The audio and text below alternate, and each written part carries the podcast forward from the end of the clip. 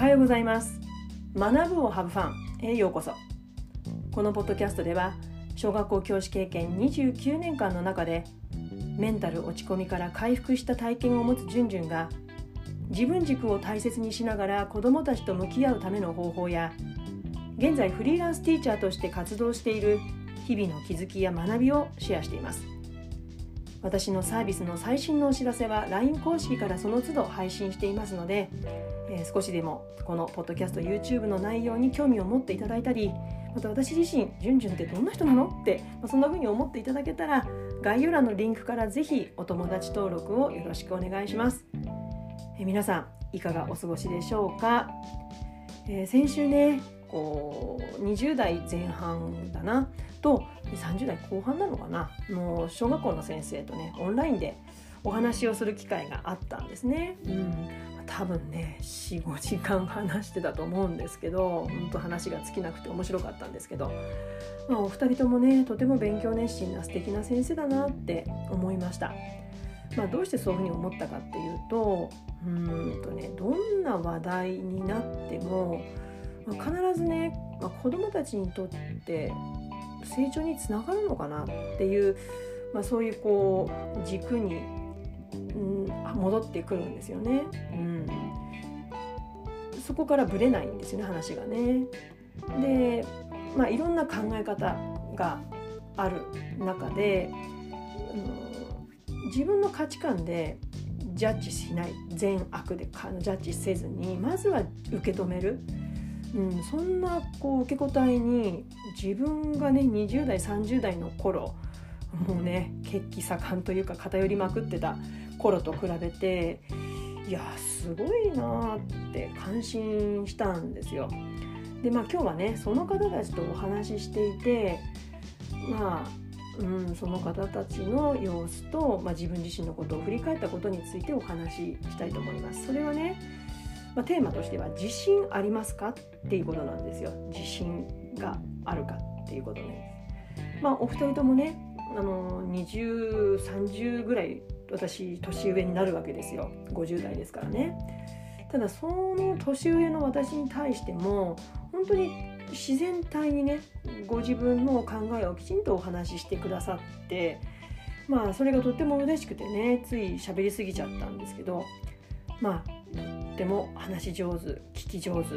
本当に謙虚で本当よく気の付く方たちだなと思いましたで振り返ってみると私がその年齢の頃ってね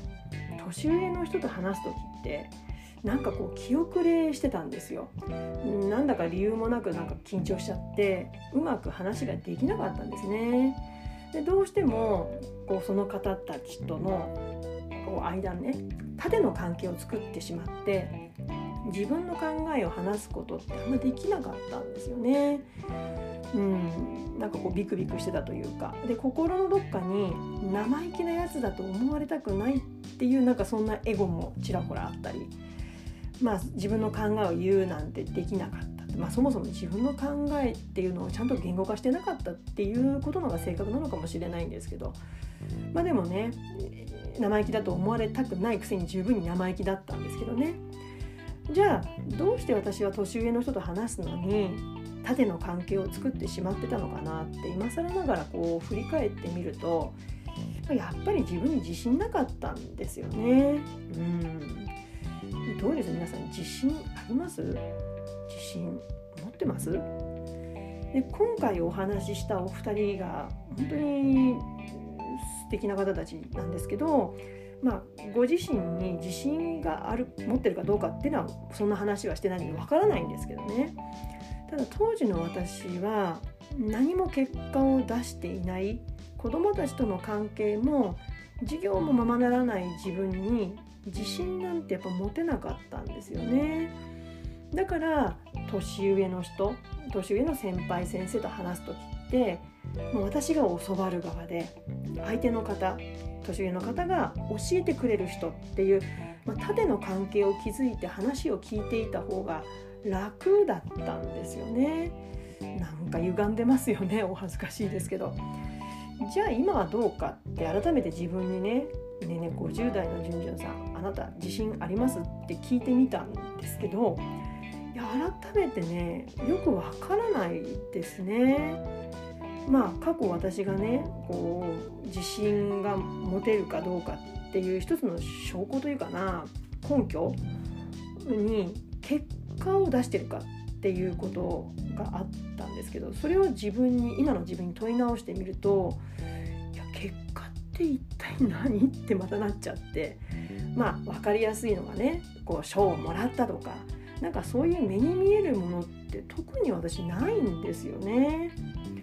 だから結局は自信ってそもそも何なのかっていう、まあ、そもそも論になっちゃうんですけど、まあ、仮にね読んで字のごとく自分を信じることができる状態だとすると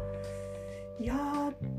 自分を信じるってうん何にも賞はもらってないし結果も何も出してないかもしれないけどただこれから先の未来にね私は自分が楽しいって思うもの思う方向を選んでいく。いやこれの自信ならあるなって思ったんですね。そこは、うん、あるって言えます、うん、だからこう過去を振り返って自分はこれだけのことをしてきたから今自信があるんだっていうふうには、うん、思えてないんですよね。学生時代にんなに辛い部活の練習を乗り越えたからもっと自信を持っていいいやいや別にそれはそれで別に今の自分になんか自信になってるかって特になんかピンとこないんですよね。でもこれから先の未来に自分がワクワクする方楽しいことを選んでいくいきたいっていうその自信なら確実にうん、手応えを感じながら持てるっていうのは、うん、あるんですね。まあそんな自信の持ち方でもいいんじゃないかなって思いました。うん、なんか自信がないからできないって、うん、ってよくね子供たちも言ったりするんですよね。うん、だからこう教師にとってね、まあ、毎年出会う子どもたちにどの子たちにもぴったり合う指導法なんて、ね、魔法使いじゃないんだから持てないしそんな自信はもうさらさら私にはないですね。ただできるのは、うん、自信があるというならばあえて言うならばねその子に合った指導法とか支援方法を、ま、関係する、ね、大人たちで、まあ、諦めずに模索し続けること、まあ、それだったら私は自信があるしそういう努力をしたいと思っているというところですね。だから目に見えるものに結果を見出そうとすると途端に自信はなくなっちゃう私なんですけど、まあ、自分がどの方向に進んでいこうかっていうことだったら胸を張って自信があると答えることができると、まあね、今回そのお二人とお話ししていて自信、うん、若い方なのにすごいなって、うん、自信持っていらっしゃるのかなでも別になんかこう我よ我よっていうようなこうなんかそんな感じも全然しないしうんなんかすごく肩の力を抜いて自然体に振る舞ってらっしゃる様子を見ていてなんかとても素敵だなと思ったのでねちょっと自分の過去を振り返っていやそもそも自分で自信があるのかな？なんてことをね今日ちょっとお話ししてみました。うん過去を思って過去を振り返って何か結果が出てるから自信が持てるという自信の持ち方は私はちょっとできないけどでもこれから先の人生の中で自分が楽しいと思う方向に進んでいきたい進みたい、うん、それだったら自信があるっていうことを、まあね、お二人との会話から気づくことができました。ね、今日は、えー、自信ありますかっていうテーマでお話をしました。まあ、これを聞いてくださってる方の中にね、まあ、私のようにね自分なんてって、まあ、結果を出してないことで自信を失っている方が少しでもねあそういう自信の持ち方もあるんだあそれだったら自分もちょっとできるかななんてね気持ちが楽になっていただけたら嬉しいです。それでは次回のポッドキャスト YouTube まで Let's have fun! バイバイ